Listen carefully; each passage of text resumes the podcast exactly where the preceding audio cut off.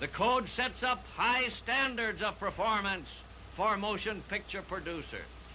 It states the considerations which good taste and community value make necessary in this universal form of entertainment. So, that recording that we just listened to was a 1930 recording of Will Hays talking about the Motion Picture Production Code, or the Hays Code, which he helped create. The Motion Picture Production Code was a set of rules that American films had to follow in order to be played in theaters, and they were in effect from the 1930s to kind of the late 1960s. And one of the rules of the Motion Picture Production Code was no open depictions of queerness, or I think it was called quote unquote sex perversion um, in the original code. So, the Hays Code has had a pretty long lasting impact on American film and how it's received. A lot of older films made during this time period relied on a set of visual, vocal, and narrative cues to signal queerness without explicitly stating it, and this is usually called queer coding. And queer coding didn't really go away with the end of the Hays Code. The use of these visual, vocal, and narrative cues to signal that a character is gay or queer in some way is still something that a lot of filmmakers rely on and that audiences have been trained to pick up on consciously or not.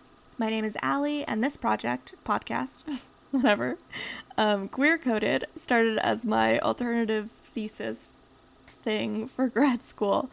And now I'm continuing it. Each section of the podcast focuses on LGBTQ plus presence, or a lot of the time, lack thereof, in two films from one genre.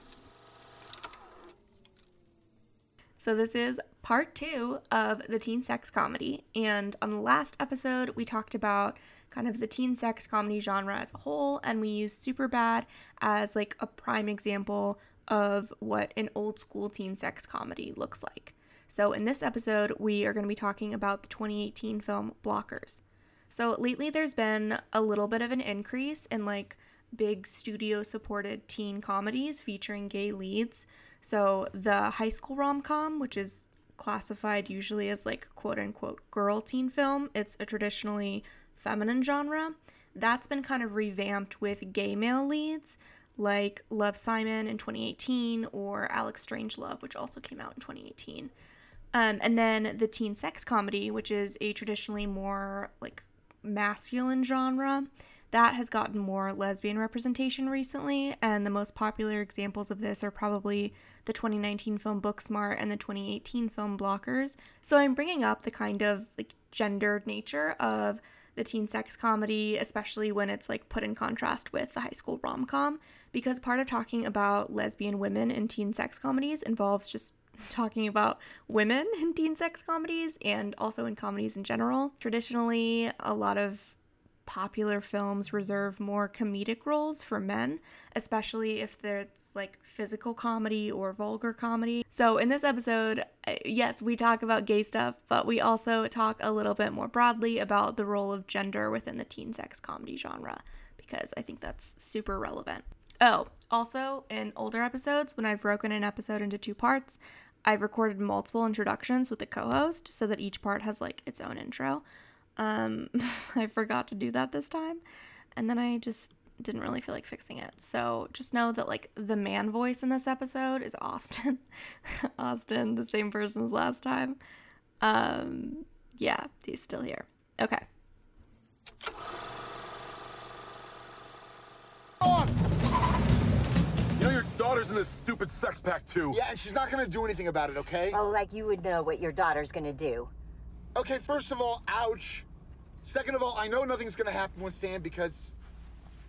because she's gay. Really? Did she come out to you? No, of course not. She barely speaks to me.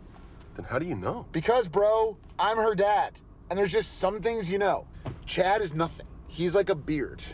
Or whatever a lesbian beard is. A merkin? I don't know. The point is, I guarantee you they don't even kiss, okay? I'm not worried about that. I'm worried about you two dicks fucking up her night. Okay, so a quick summary of Blockers. So, Blockers came out in 2018 and it was directed by Kay Cannon, and this was the first film that she had ever directed. So, the movie is set in, I want to say Chicago, maybe Chicago. Um, and it has like six lead characters, which is a lot for one movie. So there are three parent daughter pairings. So Leslie Mann, John Cena, and Ike Barinholtz play the parents, and Kathryn Newton, Gideon Adlon, and Geraldine Viswanathan play the daughters. And the film kind of centers around Leslie Mann's character, who's a single mom, and her daughter, played by Kathryn Newton, but each of the other, or both of the other two pairings, get their own little like mini conflicts. So, like in Superbad, this movie happens mostly all in one night. It's prom night, and the three girls, the daughters, they make a sex pact and they decide to all three lose their virginity that night. And the parents find out about the sex pact kind of on accident, and then the parents spend the night trying to stop the daughters from having sex, only to realize at the end that that's like really fucked up and that they need to let their daughters make their own decisions and live their own lives. And each parent child pairing has its own like mini conflict within the story. So the Leslie Mann Kathryn Newton mother daughter conflict is so Leslie Mann plays a single mom whose entire life just revolves around her daughter. So the daughter wants to have sex with her high school boyfriend on prom night and she wants to go to I think like Stanford or something. She wants to go to some school in California and it's the same school the boyfriend's going to and the mom character is scared to let the daughter character make her own decisions because she doesn't want her to like follow a boy or like make the wrong decisions or whatever. So that's kind of their conflict. So john cena plays like an overprotective dad who's worried about his daughter having sex for the first time on prom night. The daughter is played by geraldine viswanathan and she's an athlete so she's like very confident and outgoing. She kind of like decides to join this sex pact um just because like, you know, why not? And because she's very like sure of herself and everything. And she's also biracial and Asian American. In the film, her mom is played by the Asian American actress Sarayu Rao, and this is a pretty big departure from the usual all white casting of most teen sex comedies. Um, the third like parent child pairing is Ike Barinholtz and Gideon Adlon. So Ike Barinholtz plays Adlon's dad, who in the film has cheated on her mom and gotten divorced and kind of not really like shown up in his daughter's life very much since then. So they have this like really strained relationship and when the movie starts, the dad character is like kind of trying to start being a better dad and being there more, but it's awkward because the daughter has a hard time with that because like he's never really been there for her before. So the daughter, I think her name is Sam, maybe. I'm not sure. Anyway, she's a lesbian, but she's like not out or anything. And she's a little bit like unsure of herself and her sexuality. And she's also like super nerdy. Like, I think there's a scene where she's like making like Xena Warrior Princess fan fiction or something. Um, and she's really into this other girl at her school who's also super nerdy and like wears a Lord of the Rings cape to prom and all that stuff. So yeah, so each parent child pairing has their own mini conflict and they all get their own resolution. Like Leslie Mann realizes, I need to let my daughter make her own decisions. Uh, John Cena realizes, like, I've raised a very like strong and confident daughter, and I need to again let her make her own decisions. Um, and then the Ike Barinholtz character just kind of like learns to like be there for his kid, and it's yeah, it's a fun movie.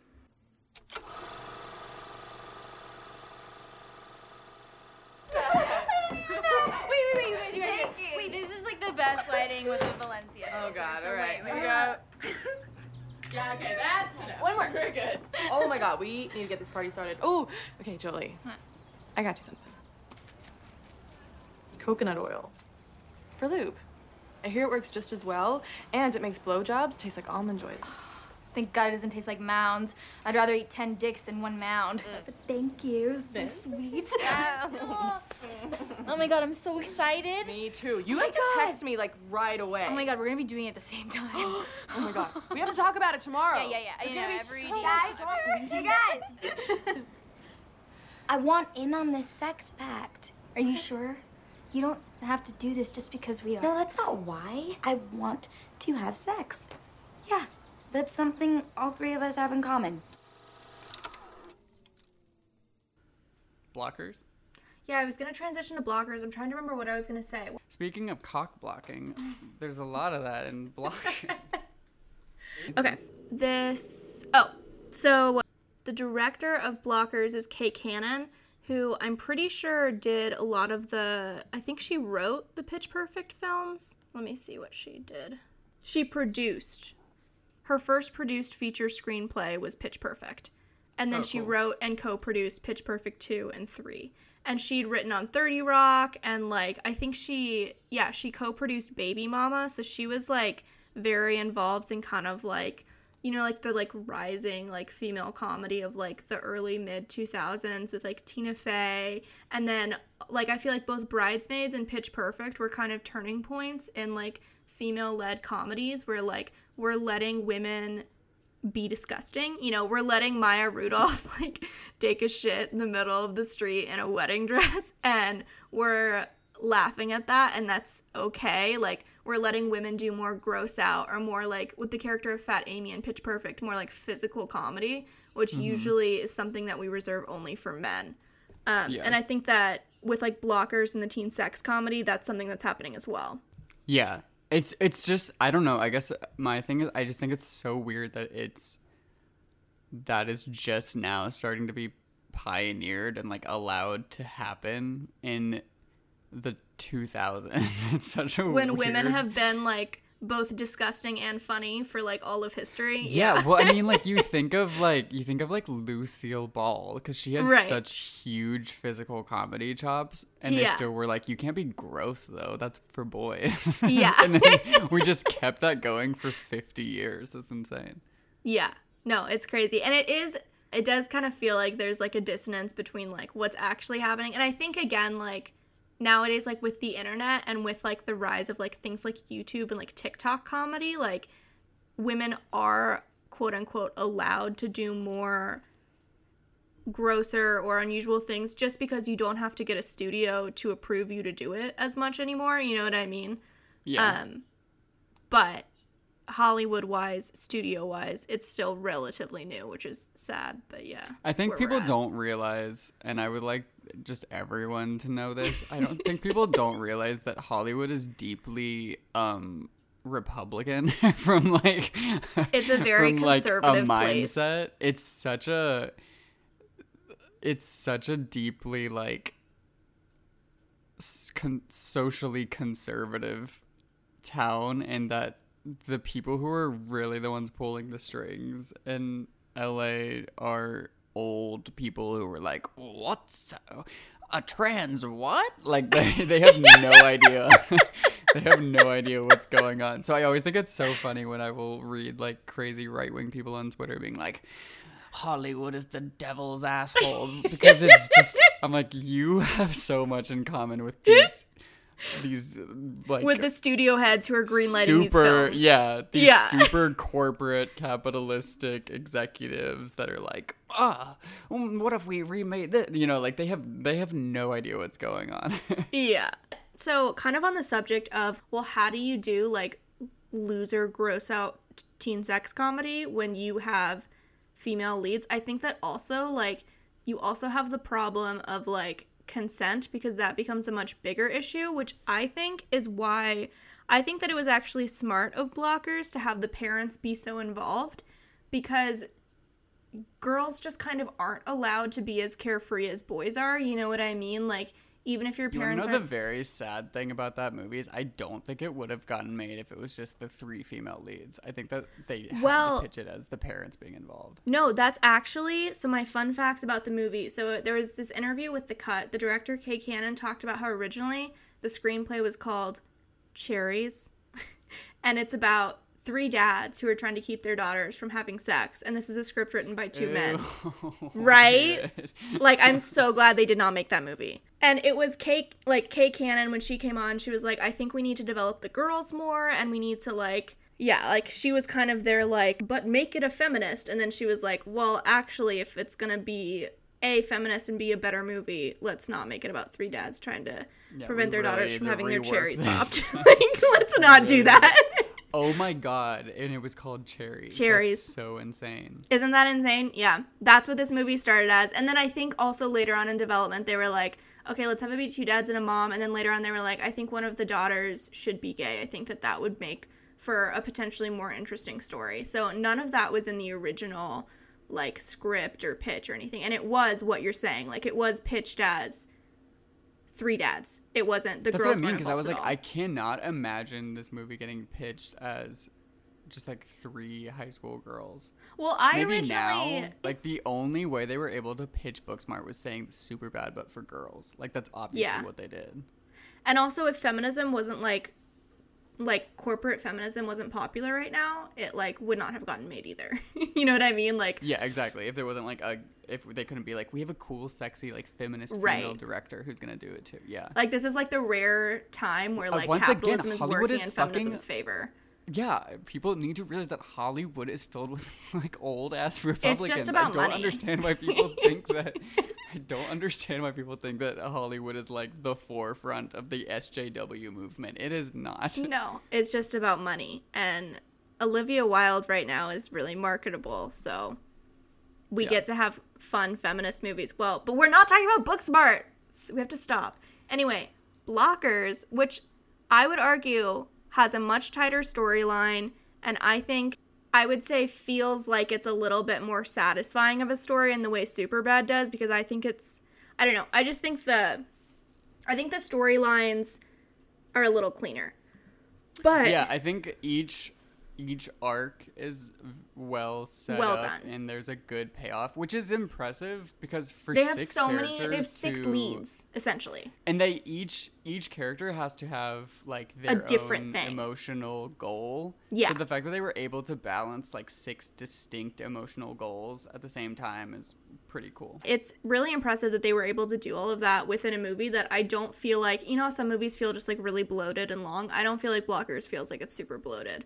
Like it feels like it's an appropriate amount of time. I also think that the thing that works well about blockers is which probably thank god for the director because it does not sound like this was going to be a thing before but like it's it's it's one of those movies that like i again kind of like super bad like it's very aware of the genre that Yes. it is and it makes choices to comment on it and be self-aware about it rather than like leaning into it Yeah. so like there's a lot of moments in blockers where they'll be like that's kind of fucked up that you're doing this though and they're like oh yeah i guess it is where i i mean that's not really like a thing that would normally exist unless a competent director was like making the movie Yeah.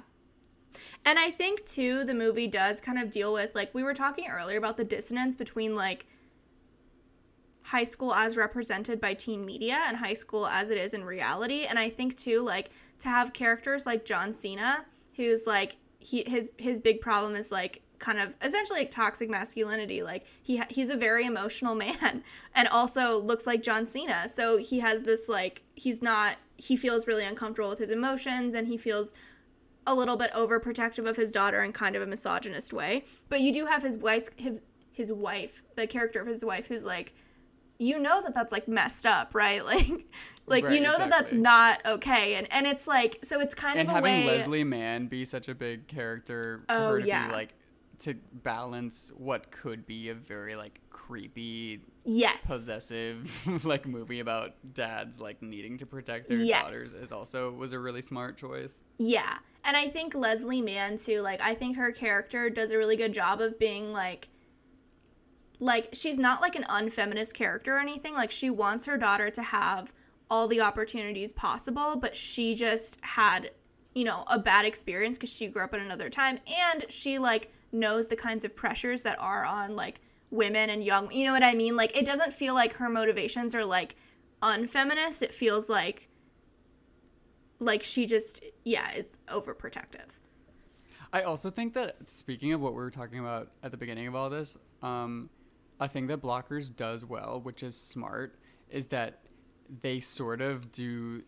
th- most of the like storytelling is really on the backs of the parents, yes. Which I think is smart for adult writers to give themselves because that's their window into the teen world is being right parents. it's the you can you can even like lean into being like we don't understand what kids are doing these what are days because, emojis? Like, yeah. yeah like that's part of the comedy of them like trying to figure out what high schoolers are doing nowadays. Yeah.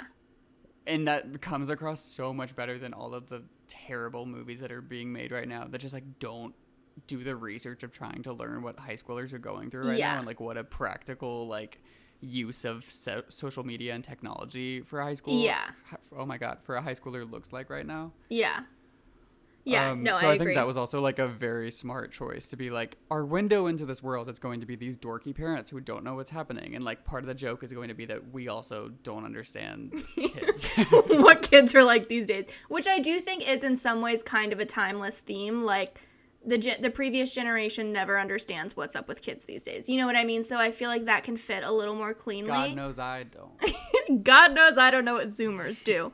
But like, I feel like it can fit a little bit more cleanly into this kind of like, because teen sex comedies, I think, are kind of supposed to be like nostalgic and timeless, and they're not supposed to fit as cleanly into an era. But with technology and social media and how quickly all of that's changing, I feel like that presents a really kind of unique problem of like how do we include technology and social media knowing that in 10 years this will be obsolete and it's going to date our movie when this movie is supposed Yeah. to feel like something everyone can relate to. So I do agree with you that having the parents like interpreting that is a much better because that is kind of a universal feeling. But I mean, I was even thinking that when I was watching Superbad, is something we were saying was like, if kids watched this, would they still like connect with the movie? Because so Yes. much of the practical problems that they face are just things that no child who has grown up with phones Like, just get an Uber. You know what I mean? to. yeah, it's like Yeah. get an Uber, look up the party, go on eh, like Snapchat. Like, there's so many things where I'm like, this this kind of a movie could never be made again Right. for multiple reasons but like that's one of the big ones and i'm like do kids still connect with this like pre-technology flip phone world yeah. Where if you like your car gets towed or you don't have a ride like you're stranded. Like wow, what a foreign concept. yeah and you have to take the but like you have to to get alcohol you have to like meet random people in a parking lot Life just can't, seems like, so inconvenient, or- you know? yeah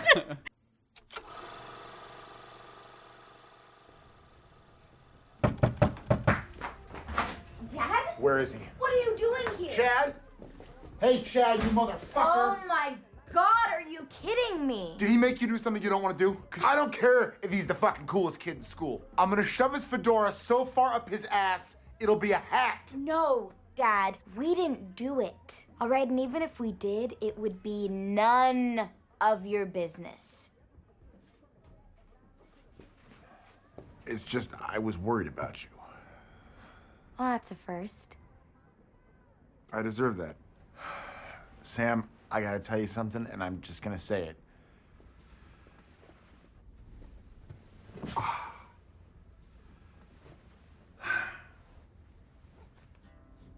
Sam, I have realized over the last few years that I have made a big mistake in my life. What, like cheating on my mom? Well, no, marrying your mom. But no, that that wasn't a mistake because then I wouldn't have had you. At... I've made lots of mistakes, but the big mistake is that I let what happened between your mom and I get in the way of our relationship.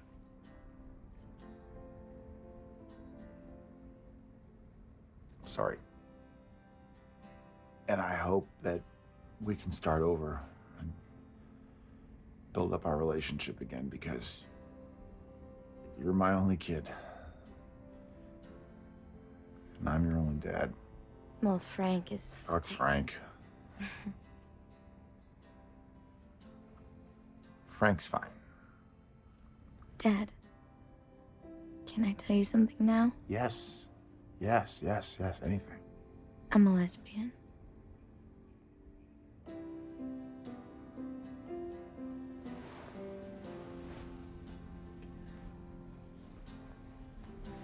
What does your mom think? She doesn't know.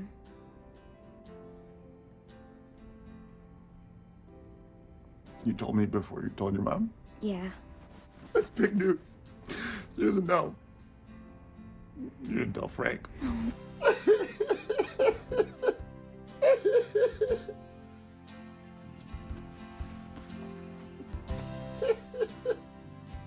Ah. okay, over. Crying is over. What do your girlfriends think? No, I'm too nervous. I can't tell them. You're nervous to tell Kayla and Julie? It's just, I don't want to lose my two best friends. This is the stuff you tell the people you care about. You think they're not going to support you because you're gay? They would support you if you were a vampire. They would support you more. All the Twilight shit. Do we still like Twilight? Definitely not. No, no. oh, God. Thanks for showing up. Really, but you should probably leave. Because it's insane that you even came here in the first place. Are we gonna Um, get into like the gay stuff and blockers? Yeah, we probably should finally talk about gay people since supposedly that's what this podcast is about. Although it's kind of flipped to just being talking about whatever I want to, but yeah. That's so, fine. what I like about the the like gay storyline is I feel like it makes sense both with her and her dad, like it fulfills it fulfills their like problem throughout the movie. Like her problem is like I'm scared that if I'm different than my friends that like it will drive us apart. And we're probably going to be driven apart because of college anyway but i just am scared about you know losing them before i'm ready. And he gets to tell her like no it's okay. And then his whole thing is like oh i realize i've been a real shitty parent. And like what do i do how do i show up for my kid and he like kind of gets away to like show up for his kid and be a good dad so i liked It's that it really sweet. Yeah, a like, really sweet moment. their coming out scene is so cute and like it makes me emotional and yeah, I just You know what I love about that scene? Tell me. Speaking of, because we talk all the all the time about how we hate the traditional like sort of like straight media perception of what coming out is. Yes, where it's coming out has to be this like big has to be this big moment, Like a it's, you have to, debut. like, rehearse it in your head. It's a debut. It's a performance, and like it's it means so much, and it's such a like stupid way of looking at coming out because that's like the day to day of being a gay person is like you have to come out to like if you if something goes very wrong, like you have to come out to like people on the street or like if you bring up your boyfriend in front of very like, wrong. You know what I mean? But like, Yeah, like, I have to come out to boyfriend in a everyone I meet. conversation, Yeah. yeah, with like a random person at the grocery store, and you accidentally say like my boyfriend, like that's a coming out. You know, Right. it's such a, it's so different from this like love Simon meet me on the Ferris wheel kind of thing. I come out to everyone all at once and I will never come out again. And it's like, I mean, not really. Like and also realistically, like it if has you to be a big deal. Yeah, like if you potentially passes straight, and e- honestly, even if you don't, like you're gonna be coming out to people for the rest of your life. Like, welcome to an annoying conversation that you're gonna have forever. Right. But I, I, all of that is to say, I thought it was very, very nice how their coming out was so like, it was like a nice casual conversation where she was just like, this is a meaningful thing about me that I want to tell you. And the fact that he knew about it before Yeah. she even came out made it so much like, I was like, that's such a nice touch. Because yes. it, a, a coming out isn't necessarily about like, Finding out the truth. Pull your mask off. It's not like- yeah, it's not a big reveal. rainbow wig underneath. Yeah, like it's not like a reveal. I hate I hate this. I hate, fucking hate that trope. That trope. But like I love the idea that like he already knew about it and to the the significance of the coming out and their relationship was her like taking the time to be vulnerable with him and like let him in on a little piece of her life. Yeah. And it wasn't even about like the reveal of it. And Yeah. I thought that was really sweet and a nice thing to like put in a movie that we don't normally get to see. And I like that when they talk and he's like, Have you told your friends? And she's like, No. And he's like, Oh, why not? And she's like, I don't know, I'm just like nervous to be like different from them or whatever. And he's like, he tells her to come out to them, but not because he's like, you have to, or it's important for everyone to You're embrace the real you. This is love. Yeah. This is love, Simon, and hiding the tr- the truth about your There's no sexuality from people is enough of a reason for them to punish you by not wanting to be in your life for two months. Like I feel like normally in movies when coming out is involved, it's always this idea that like by not telling everyone you're gay all the time, you've somehow like hurt them or lied to them and it's like or your well friendship doesn't mean anything. yeah, and it's like it's not about you. But so I I liked that when he tells her like you should come out to them because he's like that's just something you tell people you care about. And I was like, oh, that's like the real reason why people come out to people. is like it comes up and also like yeah that's you share details about yourself with people you're close to and that's a detail that is okay to share with people and that's fine but it wasn't like a You need to do this. Like, yeah you're lying to them. yeah and, and, it I- also uh, like uh he, he- I think he also had a nice moment of just being like they're your friends. They're not gonna care about this. And if they do care they're bad then they're not good. Yeah. Yeah. Like i think that also is important to be like like your fears are valid and that's completely fine. And i that's completely understandable but at the same time like they are your friends and if they are the supportive people that you want to keep in your life but you feel like you can't like show them this part of you Yeah. then clearly like they're not the people who are meant to be in your life if that's the case I also think it's like a good way of kind of getting at like like this is something we've talked about too, not on this podcast, just in general, like about stories that have characters that aren't out but that don't understand why a person wouldn't be out.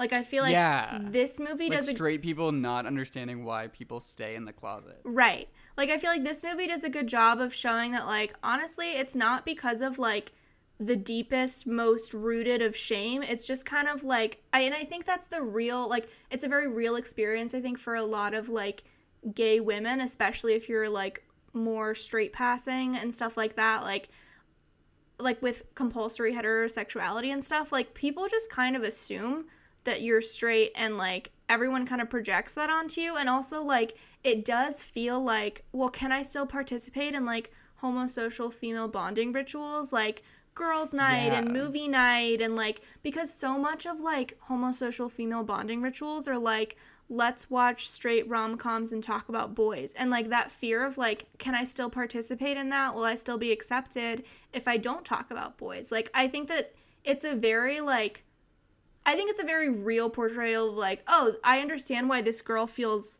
you know a little anxious about coming out it's not the biggest thing in her life it's not the biggest hurdle it's just something that she's like i don't know you know Yeah, it's. I think that what Blockers does a really good job about with that because I do normally get annoyed. Like, I mean, I I ranted for several hours to multiple people about Love Simon and how it bothered me, just because like. I think it is it is a very common and true experience that a lot of gay people don't really know why they're in the closet. yeah But I think that like Love Simon took that and ran with it of being like, we don't have to think of reasons why they would feel that way because they don't know. Yeah. it's like, well, that's cheating. Like, because the there's well always well, that's cheating there's always because because even if you don't know the reason there is a reason yeah Yeah, and I think like in the conversation that in blockers that happens is like he sort of like is illuminating to her like well maybe like like let's talk about it like Yeah. here are some of the, let's talk about your fears let's talk about like let's get to the specifics of why you feel the way you do because that is the truth is that it is a combination of things. Like it's never just one thing that's keeping you in the closet. Like it's a bunch of different pressures all happening at the same time. It's a bunch of like memories and experiences that you've seen like all pulling together. It's like a mixture of shame and fear and like change of identity that's scary. And it's a mixture of like not sure how not sure how it's going to affect your relationships. It's so many things at once. And it is totally valid that like even if you didn't grow up in like the bible belt where people were like like if you they found out you were gay where they you're like, literally be kicked out of your church and school and yeah stuff. or like tie you to a, like a pier and And attempt an or something, exorcism. like something Yeah. fucking insane Yeah. like I, I, there's you can still have a very complex like feeling of fear and shame when it comes to coming out and i think that like blockers does that in a very subtle way which is nice because they get into the reasoning behind it they get into the fears you totally understand why she feels the way she does even if they don't get into like all the hardcore specifics of her Yeah. of her experience and the way that like and they do that in two minutes They do a it in such Love a Simon- short scene, and Love Yeah, Simon couldn't do do it it in in like ninety over ninety minutes. Love Simon has a full feature length movie to like dive into all the nuances and like fear and shame. And comes he's the sole lead. Gay. And they and in blockers they managed to pull that off in like one one hundredth of the time, and it's Yeah. it's so much more of an emotional payoff, at least for me. Yeah. No, for me, the coming out scene in Blockers, I don't know if it's because I do know. I mean, I shit on Love Simon all the time, but I do know people who like for them, they're like, I like really liked that movie and felt really seen by it. And like I mean, yeah, like people relate to different things, but I do think just like from like a like narrative perspective or like Right, like more of like a screenplay perspective, like I I feel like the blockers one feels more satisfying. The coming out scene and the like uh, stuff that comes after feels a lot more satisfying than Love Simon because Love Simon, the coming out scene is just bizarre because like you don't understand why he is nervous to come out to. I don't know. I just I feel like it doesn't. you don't get to a lot of the emotional core like the things that draw you into characters and makes you root for them are their fears and insecurities because that's what you can latch onto Mm-hmm. i think a lot of people like not to psychoanalyze i think a lot of people related to love simon or liked love simon because they were able to project their own fear and shame onto him Yeah. but that's not the same as like feeling i in my opinion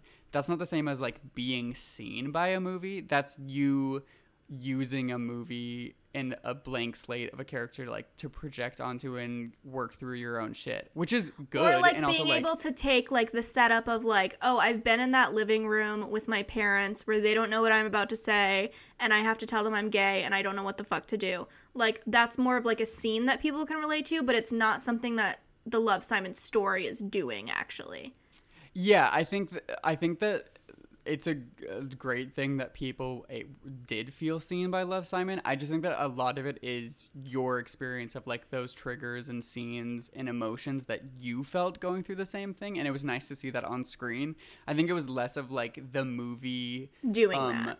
competently creating a narrative that like you know like setting up this Yeah. emotional conflict and like digging into the nuances of why he feels the way he does and like what specifically he's afraid of and like the images of what brings him shame like they don't get into any of that No.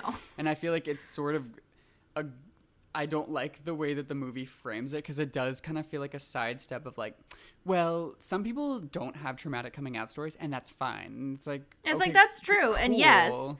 But yeah, that is completely true. But like, there's always a reason why people feel the way that they do, and if you don't show us that in a character, I, I'm gonna have a hard time like rooting for him or Yeah. like understanding why. why is he I scared like I. I don't understand the. Also, I don't understand why it would be a great emotional payoff for him to come out on the Ferris wheel because he doesn't seem like a very performative person in his Yeah. personal life. So, although like, he is in that's weird to theater which is weird as well like him being But involved in in theater, theater- makes no sense He's been he's in theater like ironically, like as a joke. because he's way I- cooler than the theater kids which is established Which, multiple times Again, makes me like I'm like, oh, you're annoying. Again, like it's just not a well set up movie. And Yeah. That, like this very public coming out story. He never in the movie is like, I want a John Hughes like romance, but for me because I'm gay. He Yeah. never is like that. You know, he's always just like. I want a boyfriend and I'm really scared about coming out, but I'm also horny for boys. yeah Anyway, we went down another fucking love Simon tangent. But going back to blockers, I do think that yeah, that they essentially get at the insecurities of coming out, especially coming out when you're in high school. I just I think for the last time, I just want to say I think it's very impressive what Blockers was able to do with a queer character who had maybe 10 minutes of screen time. Like, yeah, we're really expanding on Love this. Simon. Like she had a whole movie, but she was again one of six leads. So she has like maybe like a couple minutes of screen time alone and like 10 minutes of screen time total. So yeah. and like to get into the like the nuances and like the uncomfortable areas of what it feels like to be closeted as a high schooler who like doesn't who's you know like confused and doesn't know if she's ready to come out while not having like the insane social pressure of like typical coming out movie. Yeah. Like it's it does it so much better I think in 10 minutes than Love Simon does with its entire feature length Yeah. time. And we're comparing it mostly And to Love cool. Simon because that's one of the only other movies where someone has to come out in high school Doesn't that's that- popular.